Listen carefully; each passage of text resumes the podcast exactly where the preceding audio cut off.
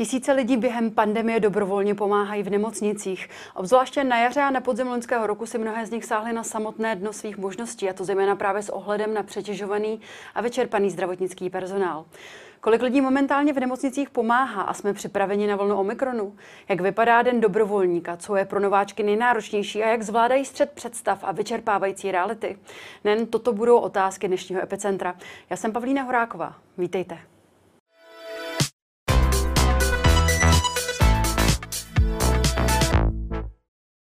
Ve studiu vítám velitele ústředního krizového týmu Českého červeného kříže Richarda Smejkala. Dobrý den. Dobrý den.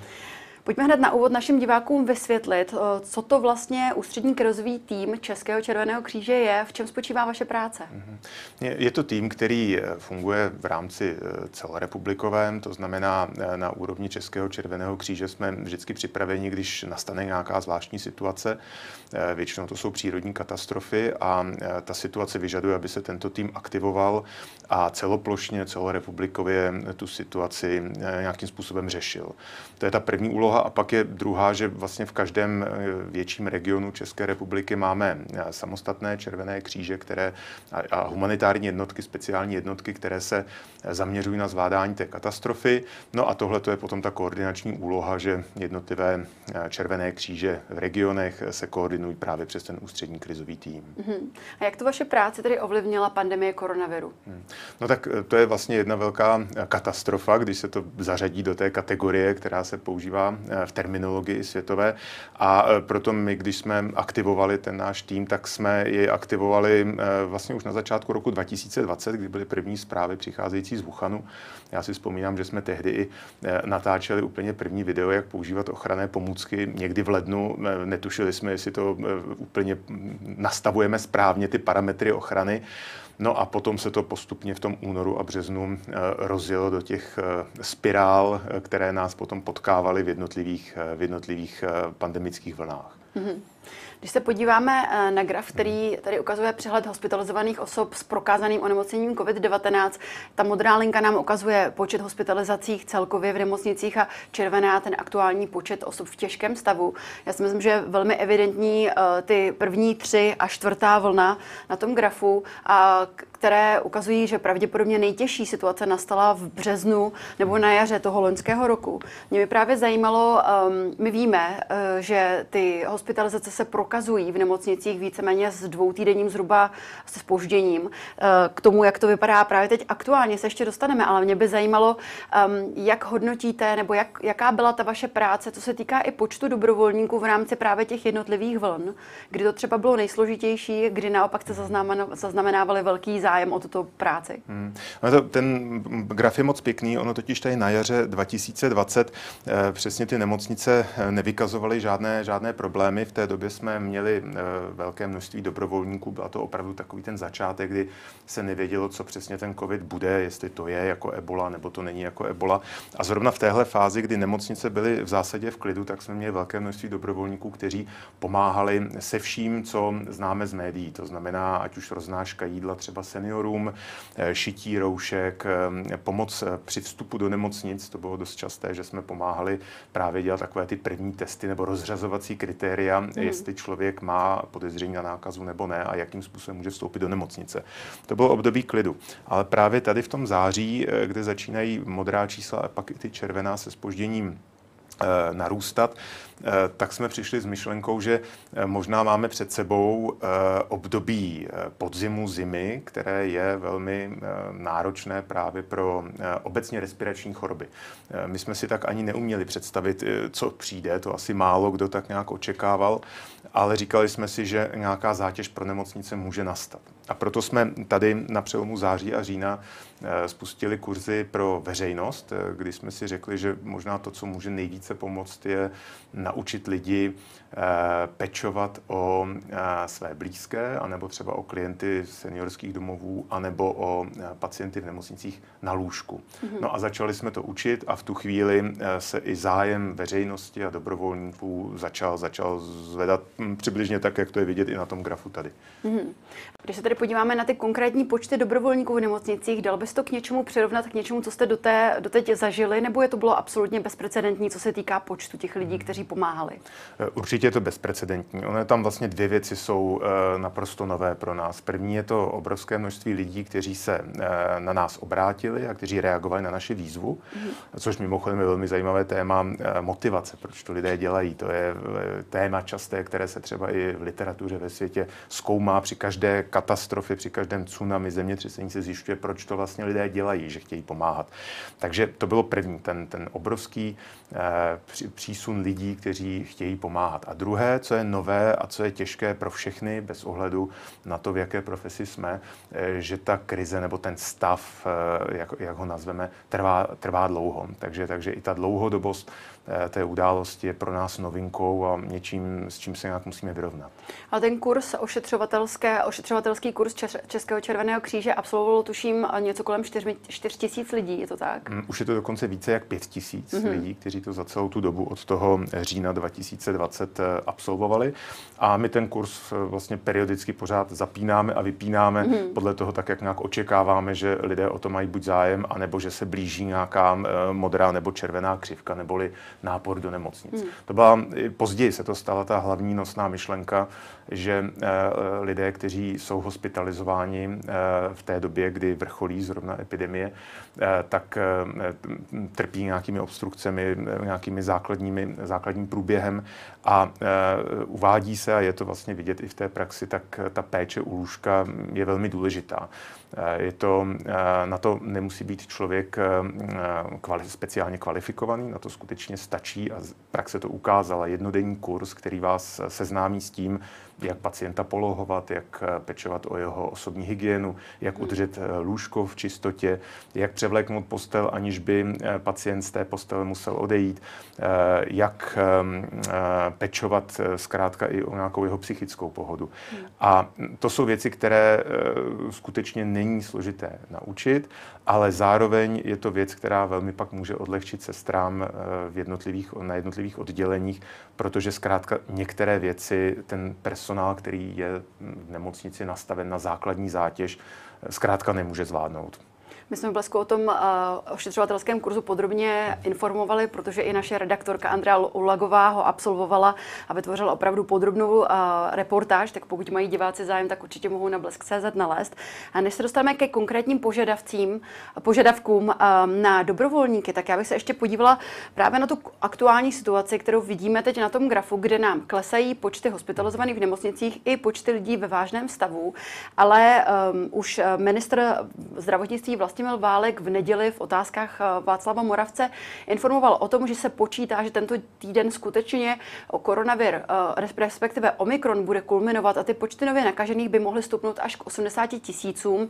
Takže se očekává i přesto, že Omikron má mírnější průběh, že určitě nějaký dopad na ty nemocnice hmm. bude. Tak mě zajímá, jak se přesně připravujete na tu vlnu a co očekáváte, že by mohlo nastat. Hmm.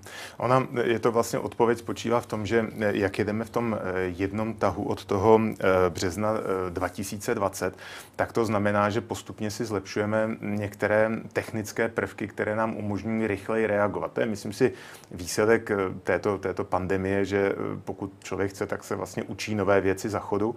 Tak jedna z těch věcí, která nám teď usnadňuje práci, je, že my jsme od podzima minulého roku zavedli takový docela sofistikovaný elektronický systém evidence dobrovolníků, kteří chtějí pomáhat. Využili jsme i prostředí vlny pomoci eh, což byla kampaň a, a prostředí, kde se mohou dobrovolníci hlásit.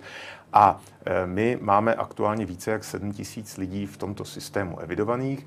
E, ti lidé e, jsou napojeni přes jednoduchou webovou stránku, něco jako aplikaci mm-hmm. a hlavně jsou napojeni i přes to, že si vytvořili ve svém bydlišti nebo tam, kde bydlí, kde žijí, okruh, kde chtějí pomáhat. A ve chvíli, kdy my dostaneme od nemocnice nebo od zařízení, které pečuje například o seniory, zprávu, indici, že dochází personál a že je potřeba posílit právě z řad dobrovolníků, tak my téměř doslova stisknutím jednoho tlačítka vyšleme tu zprávu a čekáme, jak se nám začnou lidé hlásit. Mm. V tu chvíli jenom dbáme na to, aby třeba ti lidé už měli za sebou právě ten kurz, anebo že třeba nemocnice má nějaké specifické požadavky, což je například očkování proti žloutence a podobně. Mm-hmm. Takže tím pádem my získáme i profil těch lidí, kteří odpovídají tomu těm nárokům, které jsou v dané nemocnici kladeny. Takže i v tuto chvíli, o které se teď bavíme, tak my čekáme a monitorujeme a sledujeme, kam se, te, kam se ta čísla budou posouvat,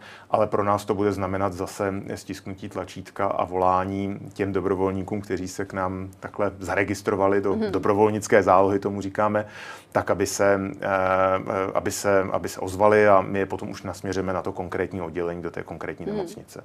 Vy jste hovořil o té motivaci, že to je zajímavé, proč lidé chtějí pomáhat. To by mě právě zajímalo, proč lidé chtějí pomáhat v té pandemii, podle toho, co vy víte o vašich dobrovolnicích a jaký lidé se vám tady nejčastěji hlásí? Hmm. To je skutečně zajímavý fenomén. Ono se to zkoumá eh, opravdu při různých katastrofách. Eh, ať už to je právě zemětřesení, tsunami, jaderný výbuch nebo pandemie, eh, nejsou úplně jednotné názory na to, co je tím hlavním hybatelem. Já si myslím, že dobrou zprávou je, že ať se děje cokoliv, tak vždycky se najde skupina lidí, eh, kteří vstanou a jdou něco dělat. Vysvětlení, proč to dělají a chtějí pomáhat, hm, jsou různá. Jedno je třeba právě to, že když víte, že se něco děje, tak buď to, to s vámi pohne jako hodnotově, že se na to nemůžete dívat, že jste ve stresu z toho, co se okolo děje a chcete pomáhat. Druhé vysvětlení je třeba, eh, že eh, věc, která je nová a která vlastně působí děsivě, tak vy ji chcete poznat a chcete se ji naučit tím, že jdete blíže a chcete se s ní seznámit. Eh, stejně tak to působí třeba na lidi, nebo jeden z dalších motivů je lidé, kteří vlastně se dostávají do stresu pod náporem toho, co se dozvídají z médií a tak dále, co se děje tak ten stres, eh, aby v sobě nedusili a nezůstával u nich, tak ho chtějí proměnit do nějaké konkrétní akce. Takže to jsou, to jsou různé motivy, které eh, skutečně fungují při každé katastrofě a, a je dobré to vědět, protože eh, když ta katastrofa je nějakou černou labutí, to znamená, stane se něco, na co nikdo nebyl připraven a nic nečekal, hmm. tak myslím si, že je dobré, že existují i bílé labutě a to jsou zase vlastně tyhle ty skryté rezervy, se kterými žádná státní tabulka nepočítá. Ti lidé hmm. se opravdu objeví, přijdou na ulici a vy ani nepoznáte. Já někdy říkám, že vlastně člověk jede v tramvaji, v autobuse a e, neví, kolik vedle vás stojí e, lidí dobrého srdce, kteří, e, když se něco stane, tak jsou ti první, kteří, kteří, se, kteří se přihlásí. Mm-hmm. Faktem ale je, a to je asi dobré říct, že část lidí, kteří začali pomáhat, začali pomáhat systematicky, a my jsme za to rádi, tak v těch nemocnicích přešli do režimu eh, malých pracovních úvazků. Takže třeba zvlášť v době, kdy byl, kdy byl lockdown a kdy, byly, eh, kdy bylo znemožněno vykonávat některé profese, takže zejména z gastronomie jsme měli velkou část mm. lidí, kteří, kteří pomáhali, ale jak to přešlo do té pravidelnosti, což je vlastně logické a správné, že když už jako dobrovolník to opravdu dělá každý den, tak už to asi není tak úplně dobrovolnické, už je to skutečně vlastně je to vaše dominantní dominantní část vašeho dne, co, čím trávíte čas. Takže pro ně to třeba znamenalo i vyřešení té, té aktuální e, sociální situace. Mm-hmm. Jaký lidé se k vám tady nejčastěji hlásí a kdo je takovým ideálním dobrovolníkem? Myslím, že jsme někde zjišťovali, že v jedné fázi to platilo, teď už přesnou, přesné číslo nevím, že průměrný věk byl asi 35 nebo 30, mm. 37 let. Eh, je to úplně vyvážené muži, ženy, není v tom žádný rozdíl. Eh, skutečně na ty kurzy, a eh, předesílám ještě jednou, že ty kurzy, oni, my, jsme, my jsme koncipovali tak, že se hodí i vám doma, ale hodí se právě i pro člověka, který chce jít aktivně pomáhat do terénu. Takže my úplně neumíme říct ehm, vlastně kam ta většina lidí potom putuje, jestli, jestli pečovat o své blízké, což je taky velmi důležité, mm. protože když se můžete postarat o někoho doma a je to pořád ještě snesitelné, je to únosné, tak tím odlehčujete eh, té zatížené kapacitě, že zbytečně nezatížíte systém tím, eh, o co se můžete postarat vy doma a mm. dokážete, dokážete tu péči, péči zajistit. Ale eh, zajímavé je, že skutečně zrovna při této události, a ono je to vlastně podobné třeba i u toho tornáda, co bylo, co bylo v létě, mm. se potkávají naprosto to různé profese. Takže my jsme měli od eh, lidí z gastra, jak jsem, jak jsem říkal, tak jsme ale měli také bankovní úředníky, měli jsme soudního znalce, měli jsme advokáty, měli jsme i třeba pilota Airbusu hmm. a měli jsme i kuchaře. Třeba skutečně někteří kuchaři, a my jsme, my jsme na to hrozně rádi z nějakých špičkových restaurací, přešli na tyto kurzy v době lockdownu a co bylo zajímavé, tak e, zůstali u té profese, pracují v domově pro seniory, protože vlastně se jim otevřela nová, nebo nový vhled do profese, na kterou si normálně šáhnout nemůžete. No, oni to vyzkoušeli a e, Lukáš, ten kolega, který, který teď jako s námi aktivně spolupracuje, tak e, říká, že si, že si toto vybral jako, e, jako, jako svoji, svoji novou misi a svoj, svoji profesi, mm-hmm. že ho to uspokuje více než ta práce v té, v té restauraci. Přece jen vy jste zmiňoval, že ty požadavky na ty dobrovolníky, eh, že toho dobrovolníka může dělat téměř kdokoliv, tak ale přesto předpokládám, že některé požadavky musí existovat. Zajímalo by mě, je tam nějaké omezení věkové a potom, jaké jsou ty požadavky, buď to vědomostní, nebo i uh, fyzické či psychologické. Hmm.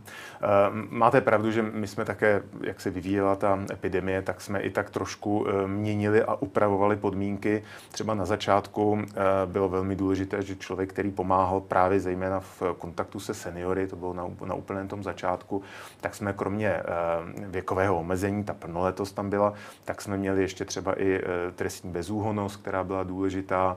Eh, později se k tomu přidávala různá očkování, například proti žloutence, aby člověk mohl působit v té přímé péči, to je, mm. to je, to je požadavek nemocnic nebo i těch sociálních zařízení. Ale vlastně to skutečně jako nízkoprahová, mm, nízkoprahové dobrovolnictví, že tady není nějaká zvláštní limita nebo, nebo ohraničení. Mm. Je pravda, že se v některých situacích, jako je třeba výpomoc na jibkových jednotkách, kde je velmi těžká nebo je, je náročná práce právě v tom, že se manipuluje s pacienty a někdy to vyžaduje eh, velkou fyzickou sílu, eh, tak skutečně třeba na jibková pracoviště, na noční směny dopředu nemocnice hlásí, že potřebuje někoho, kdo má mm-hmm. nějakou větší fyzickou sílu, takže pak se na to samozřejmě ta kritéria uspůsobí, ale jinak skutečně eh, se žádné, žádné limity tomu nedávají. Co? Můžu vás jenom, ano. pardon, že vám do toho vstupuju, ale vy jste říkal, že jste hovořil o té plnolet, plnoletosti. Hmm. Je tam omezení z druhé strany, nebo víte, kdo je třeba nejstarším dobrovolníkem, kterého, kterého máte ve vašich zálohách? Eh, my vlastně ani ten věk moc nezjišťujeme, hmm. ale máte pravdu, že na začátku bylo, bylo omezení, ono je to vlastně komické, jak se to postupně vyvíjí, že na začátku byl nějakým, už ani nevím, jak to vzniklo, ale nějakým nařízením někde bylo dáno, že ta riziková skupina eh, začíná 60 plus, mm-hmm. takže vím, že na začátku se nedoporučovalo, aby eh, lidé 60 plus vůbec vycházeli eh, ven a aby se mm-hmm. do mhm. něčeho zapojovali, ale to se velmi brzy překonalo, protože to samozřejmě nebylo příliš moudré a nakonec se ukazuje, že právě lidé bez ohledu na věk dokáží být stejně, stejně výkonní a stejně, stejně aktivní a, a překvapí kdokoliv. Překvapí někdo, kdo je velmi mladý a, a překvapí někdo, kdo naopak už třeba nemá tolik eh, pracovních možností, má více volného času a teď veškerý volný čas vložil právě do toho, Eh, že začal pomáhat. Hmm. A jak je to tedy s těmi um, požadavky psychickými, protože tato práce může být velmi psychicky náročná, hmm. tak uh, je to nějaká, máte tam nějaký limit, nějaké nastavení, jak určujete, jestli ten člověk opravdu psychicky může takovouhle práci zvládnout? Hmm. Um, ono, to má, ono to má vlastně dvě, dvě odpovědi. Jedna, jedna souvisí s um, tím, že pokud se zapojíte do standardního režimu v nemocnici, tak ta nemocnice tím, že tam nastoupíte a začnete tam pravidelně docházet, tak je to vlastně stejně jako v jakékoliv jiné profesi velmi záhy se ukáže eh, vedoucí toho oddělení, eh, sestra a tak dále pozná, co se třeba pro vás hodí a co se pro vás nehodí. Nebo vy to sama zjistíte. Eh, dost často se může stát, a to je u jakékoliv profese, že si myslíte, že se na něco hodíte, ale pak záhy po týdnu zjistíte, že vlastně je to pro vás více stresující a není vám to vůbec příjemné, takže tu práci opustíte. To je naprosto něco jako zkušební lhůta, mm. takže to je naprosto běžný jev. Tak to si umí odfiltrovat to zařízení samo. Ale my jsme se dostali do situace, situace, a to bylo právě v tom kritickém březnu, o kterém jste mluvila eh, minulý rok, kdy to skutečně všechno vrcholilo. A my jsme v té době už neposílali dobrovolníky jenom jako jednotlivě eh, předání nemocnici a, a poslání do nemocnice.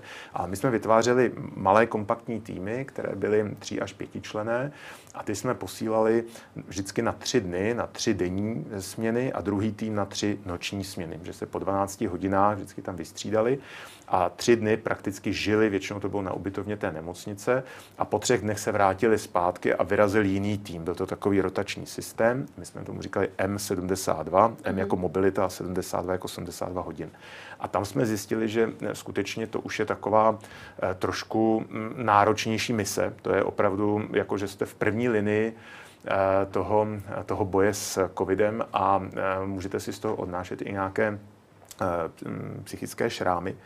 A proto jsme zavedli systém eh, takzvaných pravidelných debriefů a pravidelných briefů. To znamená, že před každým eh, odjezdem té mise eh, probíhalo, bohužel to bylo virtuálně, to ani jinak nešlo v té době, mm. setkání se všemi, kteří tam jedou, aby tak nějak tušili, do čeho jdou a co je tam může potkat za situace, jak na ně reagovat.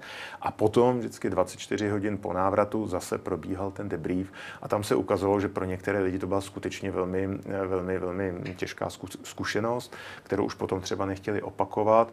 A naopak někteří řekli, že právě to, co viděli, jak byli potřební na místě, tak je více motivovalo k tomu, že tu svoji účast pak znova opakovali v dalších, v dalších výjezdových misích. Hmm. Jak často se tedy stane, že třeba eh, nějaký právě nováček, eh, když se setká s tou realitou a střetne se ta jeho představa o tom, jak ta práce dobrovolnická probíhá s tou náročností té reality, jak často se stane, že to právě po několika týdnech vzdá? Hmm. Jaká procent, řekněme třeba procentuálně, kolik lidí v tom zůstane hmm. dlouhodobě? Hmm. Ono, eh, těch faktorů je tam více, že tam nejsou jenom faktory, že by to ten člověk nezvládl, ale ona mu třeba začne eh, v jeho, v jeho osobním životě nějaká podmínka zase nevyhovovat. Například otevřou se školy hmm. nebo otevře se zaměstnání, takže mně se teď špatně by se poznalo, kolik těch lidí právě z nějakých těch psychických důvodů náročnosti to vzdalo ale víme, že například v průběhu toho eh, kritického období, které trvalo eh, více jak dva měsíce, o to, co to tady popisuji, kdy jsme hmm. posílali ty mise, tak my jsme i nastavili vlastní limitu, že jsme nechtěli, aby ten člověk byl eh, nasazen více jak pětkrát, hmm. protože to skutečně už znamenalo, že může z toho velmi vyhořet, schořet, protože ta práce, a to je mimochodem tahle krize i ukázala, myslím si, že to ví, vidí veřejnost a, a, a je, to, je to, více se o tom hovoří, eh, jak ta práce je náročná pro samotné zdravotníky. Takže on i ten vhled do toho prostředí nemocnice myslím, i díky dobrovolníkům ukázal, co to je za eh, náročnou práci a proto eh, se vlastně nedá a tomu naprosto rozumím, že když se blíží nějaká ta kritická fáze covidu, tak ono se vlastně nedá říct, ať to nemocnice nějak zařídí. Ono hmm. to má opravdu ty limity fyzické, kdy není možné chtít od sestry nebo od lékaře, aby ještě přidali a ještě přidali a ještě přidali. Má to i tyto limity fyzické a psychické. Když hovoříte s těmi dobrovolníky, nebo možná i vaše osobní zkušenost, co vy považujete za, na této práci, na této činnosti za nejtěžší? Zase třeba jeden je ten pohled organizační pro nás eh, tím, že neustále organizujeme ty pomoci v nemocnicích a v různých zařízeních, tak je náročné udržet takový ten eh, organizační tah. Jo. To je, myslím si, my jsme, my jsme dobrovolnická organizace, to znamená, i já jsem dobrovolník, i mý kolegové jsou dobrovolníci. Eh, to je typické pro Červený kříž. Mm-hmm. Dřív historicky bylo jedna ku dvou stům, jeden zaměstnanec a 200 dobrovolníků, teď je to jedna ku 50, tuším celosvětově. Mm-hmm. Takže to je princip, na kterém fungujeme. Takže pro nás samozřejmě každé takové břemeno dlouhodobé znamená, že my nejsme eh, profesionálové, kteří bychom to dělali každý den a bylo to naše zaměstnání. Takže mm-hmm. nás to i z toho organizačního hlediska je náročné. A pro ty eh, samotné lidi je samozřejmě mm, náročné to, že eh, hledají takovou vhodnou kombinaci toho, jak skombinovat svůj profesní život, osobní život a, a, a ještě být dobrovolníkem. Hledání hmm. takové té rovnováhy. Samozřejmě někdy hrozí, že to člověk může přehnat na úkor své rodiny nebo na úkor svého zaměstnání, což my říkáme Eh, že, že, že je špatně, to, mm. to, to není dobře. Věnovat tomu všechno, absolutně všechno, to může potom právě dopadnout na vás a můžete vyhořet. Tak hledání té rovnováhy je asi pro každého toho mm, jednotlivce náročné. Na druhou stranu platí, že když to dobře kombinujete, tak skutečně někteří chodí třeba jednou týdně vypomáhat do nemocnice, eh, to i mimo, mimo vlastně ty covidové špičky, takže mm-hmm. už to zůstalo takovým dobrým zvykem, že třeba když potřebují, já nevím, o svátcích, o víkendech v té nemocnici vypomoci a už se tam někdo osvědčil, tak on to bere jako, jako svoji takovou um, jako víkendovou aktivitu nebo prostě doplněk svého osobního života, mm-hmm. že jde pomáhat a nějak mu to nebourá ten jeho, ten jeho osobní a profesní život. Mm. No, Česko v rámci pandemie patří bohužel, bohužel mezi eh, desítku zemí s nejvyšší úmrtností eh, na COVID na světě. Um, dokážu si představit, že právě ten střed s tou smrtí musí být pro dobrovolníky velmi náročný. Jakým způsobem je připravujete, nebo jakým způsobem jsou vůbec připravováni na takové traumatické situace? Hmm. Eh, v tom úplně základním kurzu, kterým procházejí, se tohoto témata, tématu eh, dotýkáme. Je tomu hmm. věnovaná jedna část, i když by se mohlo zdát, že by stačilo se naučit skutečně ty mechanické pohyby u lůžka a naučit se pracovat s materiálem, tedy rukami. Eh, tak se ukazuje, že právě i jedna část věnovaná eh, tomuto eh, setkání se se smrtí, etika a tak dále je velmi důležité. Takže tomu se věnujeme v rámci toho kurzu. No a potom nastává samozřejmě ten, ten, ten kritický okamžik, že pokud je to intenzivní fáze, kdy třeba zase se vracím k tomu kritickému jaru 2021, tak jsme skutečně, na začátku jsme si mysleli, že bude stačit jenom takový, takový jednoduchý debrief, jak se tomu říká, neboli rozhovor po ukončení mhm. mise, Eh, co se dělo, jak se dělo, eh, co si dělal, jaký, jaké z toho máš eh, pocity a dojmy. A nakonec se ukázalo, že v některých případech jsme museli i aktivovat jako psychologi a nechat, nechat je působit v tomto poli, protože pro některé lidi skutečně to, co zažili nebo s čím se setkali v nějakých těch kritických chvílích, bylo hodně těžké. A samozřejmě my jsme nechtěli, aby, aby, aby to byla věc, která, která člověka traumatizuje, aby mm-hmm. si odnášel do svého osobního života nějaké těžké břemeno. Takže jsme se snažili i pomocí například infolinky, kterou jsme pro ně zřídili vnitřně, dát možnost, že pokud eh, skutečně někoho by eh, nějaké, nějaké, nějaké špatné vzpomínky déle pronásledovaly, tak aby nás kontaktoval. A protože my jsme napojeni na síť profesionálů, tak eh, abychom toho člověka potom mohli dál, dál předat do profesionální péče. Jak časté je to, že si člověk z té dobrovolnické činnosti je právě možná právě v té pandemii nese i dlouhodobé nějaké dopady psychologické? To by asi chtělo nějakou studii, to by hmm. asi chtělo se na to podrobně podívat. Teď to, teď to, nedokážu, teď to nedokážu říct, eh, jaké procento eh, a jak často by to mohlo, mohlo nastat. Faktem ale je, a to je potřeba říct, že ta, ta, ta práce, nechci říct profese, ale ta práce přináší i eh, mnoho, mnoho jako pozitivních a nabíjejících okamžiků. Hmm. Já si pamatuju na, opravdu to jsou, to jsou doslovná vyprávění našich dobrovolníků, kteří, a je to, je to, je to jedna slečna, která působila, myslím, že v Plzeňském kraji v jedné z nemocnic, tak říkala, že si postupně vytvořili vlastně tak zajímavý třeba po třech dnech kontakt s těmi pacientkami na pokoji, že bylo zvláštní, že když se nastaví ten velmi přátelský vztah, a tam je důležité poznamenat, nebo pro, pro diváky, aby si představili, že vlastně všichni ti dobrovolníci jsou oblečeni do tajveku, což je ten bílý oblek, kde mhm. nepoznáte, kdo je kdo, takže to jméno máte napsané někde, někde na svém obleku. A co je zajímavé, a v tom se ukazuje, jak je to hluboce lidské, eh, pro ty pacientky bylo velmi důležité vědět, jak ten člověk vypadá. A eh, tak když jim končila ta jejich mise, tak se třeba domluvali na tom, že eh, oni se z toho ochranného obleku venku slíknou a z okna, když byly ty pacientky mobilní, mm. vlastně dojde k tomu, k, tomu, k tomu poznání, kdo se skrýval za tím, za tím bílým pláštěm. A samozřejmě třeba, eh, to je také dobré říct, eh, spousta, spousta kontaktů, doteků, to jsou hrozně mm. důležité věci, pohlazení po vlasech, to byly věci, které velmi rezonovaly u dobrovolníků a odnášely si z toho velmi, eh, velmi pěkné pocity z toho, mm. jak mhm. mohli být lidem, kteří leželi 14 dní na oddělení a prakticky se dívali do bílého stropu a nebyli a necítili se dobře, tak jakýkoliv kontakt, to, to, to lidské teplo bylo důležité. Mm. Takže tohle zase do značné míry těm lidem kompenzovalo tyhle, ty, tyhle ty příjemné, dobré zážitky, mm. kompenzovaly často i to, co eh, současně viděli a co třeba nebylo tak komfortní nebo příjemné. Mm. A jak karantény a izolace dobrovolníků vlastně stěžovaly vám tu organizaci té činnosti během pandemie? Hmm. To, to se ptáte velmi správně, protože eh, vlastně vždycky ten odjezd na ty mise, zvlášť v té kritické fázi, eh, to byla, to byla taková ruleta, protože eh, to jste do poslední chvíle nevěděla, když se zase začala objevovat vždycky nějaká ta agresivnější verze, tak jsme zaváděli i testování při nástupu do vozidla, než člověk na tu, na tu svoji misi odjel. Mm-hmm. A v tu chvíli se teprve dozvíte, že najednou nemáte někoho, kdo má do té nemocnice dojet. Ale co je je, co je příznivé a co nám vlastně prokázalo a ukázalo, že je možné se, eh, nebo aspoň tehdy bylo možné se do značné míry chránit, že jsme měli velmi nízký počet eh, lidí, kteří se při té činnosti eh, těch dobrovolníků, kteří se nakazili. A dokonce ti, kteří se nakazili, tak my jsme vždycky jako poctivě trasovali, jak k tomu došlo, hmm. jestli to bylo třeba nějaké pochybení na pracovišti nebo ne, tak se třeba ukázalo, že se nakazili až po té práci někde venku, třeba na ubytovně, hmm. kde se něco rozšířilo. A e, to ukazovalo, že skutečně se dalo e, nastavit e, ta, ta, ta kritéria tak, aby ten, ta, ta jejich práce byla maximálně bezpečná. A ono je vlastně dobré zmínit, dneska už se nacházíme v době, kdy do té péče přicházejí dost často lidé, kteří jsou očkovaní.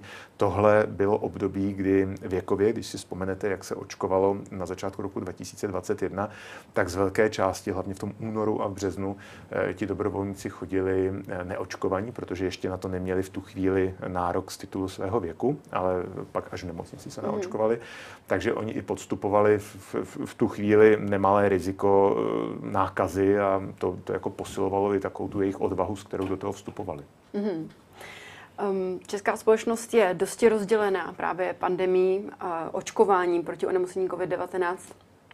Dalo by se říct, že jsou zde také dva nesměřitelné tábory, které eh, se neváhají navzájem napadat a urážet, a to nejen na sociálních sítích. Jak tato skutečnost dopadá na vaši práci? Hmm. je to vlastně velmi, velmi, velmi nepříjemné. To je, myslím si, pro každého nepříjemné už jenom ten fakt, že se nám nějaké příkopy vytvářejí.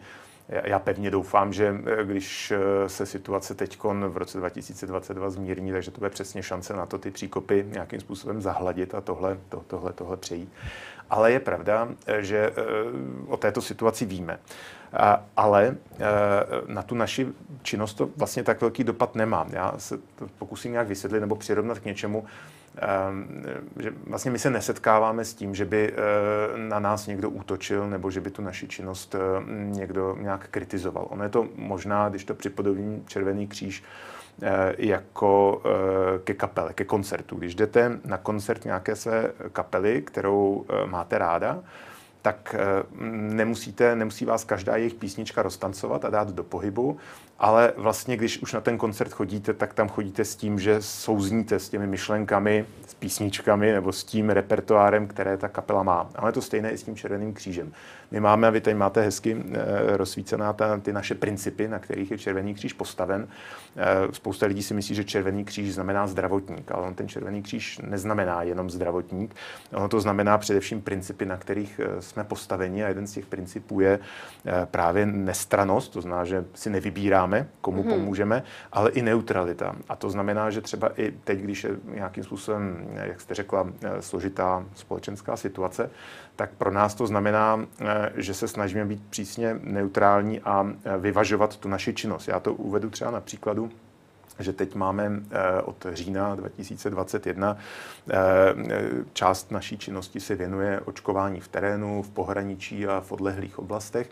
Ale my jsme se rozhodli, že když máme eh, vlastně oslovit veřejnost, tak eh, musíme oslovit všechny. To znamená, my třeba při tom očkování eh, klademe důraz na to, že to spojujeme i s Dnem zdraví a ten, kdo se nechce očkovat, tak říkáme, přijď do našeho stanu a my ti změříme tlak, cukr a saturaci, protože určitě tě zajímá, jaký máš mm. aktuální zdravotní stav, abys mohl díky své imunitě a tak dále s případnou jakoukoliv respirační chorobou bojovat. Takže i, i v tomhle tom my se snažíme, a to je repertoár té naší kapely, když se vrátím mm. k tomu přirovnání, eh, dbát na to, že eh, přísně dodržujeme ty naše principy, nestraníme, nesnažíme se eh, rozhodnout, kdo má, jaký tábor má pravdu, ale snažíme se naši činnost vyvažovat tak, aby byla přínosem, přínosem pro všechny. Proto ve výsledku, musím to zaklepat, jsme se nesetkali s tím, že by, že by, že by někdo na nás útočil nebo hmm. že by mhm. tu naši činnost někdo nějakým způsobem napadal.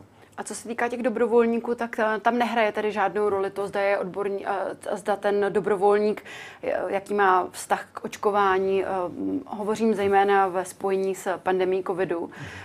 Ne, nezjišťujete to, jak se k tomu staví? Ne, my tohle nezjišťujeme. Hmm. Pravdou ale je, že pokud to zařízení, které přijímá dobrovolníky na své pracoviště, má nastavená nějaká kritéria, ale to bylo od začátku, to se hmm. týkalo právě i třeba té žloutenky, což hmm. se ukázalo mimochodem jako problém u lidí, kteří se narodili před rokem 1989, protože to neměli ještě v tom svém eh, standardním očkovacím balíčku po roce 1989, už to vlastně problém není, tak eh, to je samozřejmě podmínka, kterou si klade to zařízení, je to, je to vstupní podmínka, něco jako když jdete do zaměstnání, mm. tak musíte něco splnit.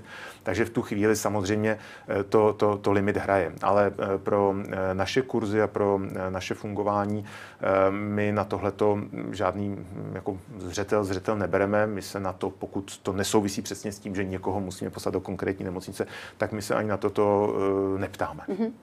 Jak tedy vidíte ten vývoj vaší práce v těch následujících měsících a řekněme třeba i letech? Jsme připraveni dostatečně na tu předpokládanou vlnu Omikronu a potom co dále? Hmm. Ono mně to přijde už za ty dva roky, že eh, nemá téměř jako s jistotou, kromě zítřejší snídaně, eh, slibovat nic jako hmm. a na nic jiného jako stoprocentně spoléhat, ale ono, ta, ta, ta krizová připravenost, jak se tomu takhle odborně říká, ta spočívá v tom, a my se to snažíme takhle dělat, že máte, děláte deset věcí, protože očekáváte nějaké scénáře nějaké optimistické, nějaké střední, nějaké pesimistické. Ta krizová připravenost eh, se opírá o to, že z těch eh, deseti věcí, které děláte, děláte třeba devět zbytečně a te, ta desátá je eh, extrémně důležitá a pak, když se ten náhodou ten špatný scénář odehraje, tak jste rádi, že jste tu desátou věc dělali. Takže my v rámci té přípravy na budoucnost děláme vždycky nějakých deset věcí, z nichž některé ne, nedávají smysl potom, protože vůbec k té situaci nedošlo, ale o tom je ta příprava. Takže hmm. my teď jako pořád se snažíme nějakým způsobem pilovat a vylepšovat eh, ten mechanismus, jak můžeme použít dobrovolníky ve zdravotnických zařízeních, což mimochodem není eh, vlastně před eh, covidem to vůbec nebyla myslitelná záležitost, že by někdo z ulice nezdravotník mohl se dostat až prakticky do té přímé péče ale ukazuje se právě při té krizi, že když už dochází personál a není, eh, kdo by mohl u toho lůžka být, tak je potřeba nějaký mechanismus najít. Takže mm-hmm. my vlastně v tomhle pokračujeme dál, že školíme pořád bez ohledu na to, jak se nám ty křivky eh, stávající vyvíjejí. Máme ten elektronický systém, který nám umožňuje to kouzelné tlačítko stisknout nebo ne, ale zase v tom jsme trošku opatrní, protože to, jak jste se ptal, jak je vlastně jako těžké pro ty dobrovolníky fungovat, fungovat, tak ono je hrozně těžké, když si to představíte jako pružinu, že kdybychom ji drželi pořád napnutou, tak vlastně tu pružinu neudržíte v rukách hmm. tak napnutou. Takže občas je potřeba povolit, takže my se nesnažíme, my se snažíme, abychom příliš eh, eh nevolali SOS eh, ve chvíli, kdy to ještě eh, není nutné. Naopak, co se nám osvědčilo v posledních eh, vlastně asi půl roce nebo roce, že eh, když se ta situace nějak výrazně zhoršuje, tak se snažíme zřetelně a jasně říct, teď nastává okamžik, kdy aktivizujeme naše dobrovolníky, prosíme, přihlašte se nám, protože očekáváme, že situace se zhorší. Jinými slovy, ta vaše křivka, která končila vlastně v hmm. takových těch příjemných nízkých hodnotách, tak kdyby se začala ať už ta modrá nebo samozřejmě ta červená eh, prudce zvedat a dorazila by do určité výše, kterou už máme eh, vychytanou s nemocnicemi a tak mm-hmm. vydiskutovanou, kdy už je dobré radši, radši povolávat zálohy, tak bychom zase asi vystoupili a začali bychom nějaké SOS volat. Ale doufáme, že to k tomu nedojde. Pokud naši diváci mají zájem a, a zaujalo je tato tématika, problematika, tak jakým způsobem nejlépe se na vás mohou obrátit? Ehm, je to asi teď to nejsnadnější, co mohou udělat, je, když dojdou na naše webové stránky, eh, zvládneme to .cervenykryž.eu.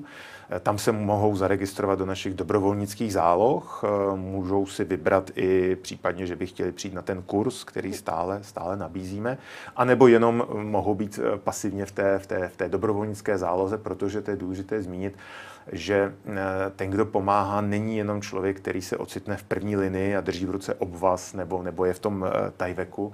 Je to, je, to, je to armáda lidí, kteří stojí, eh, stojí v pozadí, kteří ty věci organizují. Jsou to řidiči, jsou to lidi, kteří připraví svačiny, kteří nabalíčkují nějaké balíčky, které jsou zrovna potřeba. Ti nejsou vidět, mm-hmm. ale ti jsou taky moc potřeba. Takže třeba náš dík, vždycky, když se snažíme poděkovat, tak děkujeme všem, protože opravdu i, i řidič, který, který nám nám převážel roušky na sterilizaci i řidič, který převážel eh, odvážné dobrovolníky eh, do nějakého zařízení, které bylo vlastně covidové, my jsme mm-hmm. působili na covidových jednotkách, tak všichni tihle eh, jsou velmi důležití a někdy i malá část té pomoci se může ukázat jako klíčová. Mm-hmm. Tolik velitel ústředního krizového týmu Českého červeného kříže Richard Smejkal. Děkujeme vám, že jste si dnes na nás udělal čas a někdy příště na viděnou. A já děkuji za pozvání, byl to příjemný rozhovor. Děkuji. A to už je z dnešního Epicentra vše, jen připomenu, že záznam tohoto dílu společně s těmi ostatními naleznete jako vždy na blesk.cz. Já se s vámi pro naše kloučím a zítra se na vás těší moje kolegyně Markéta Wolfová. Na viděnou.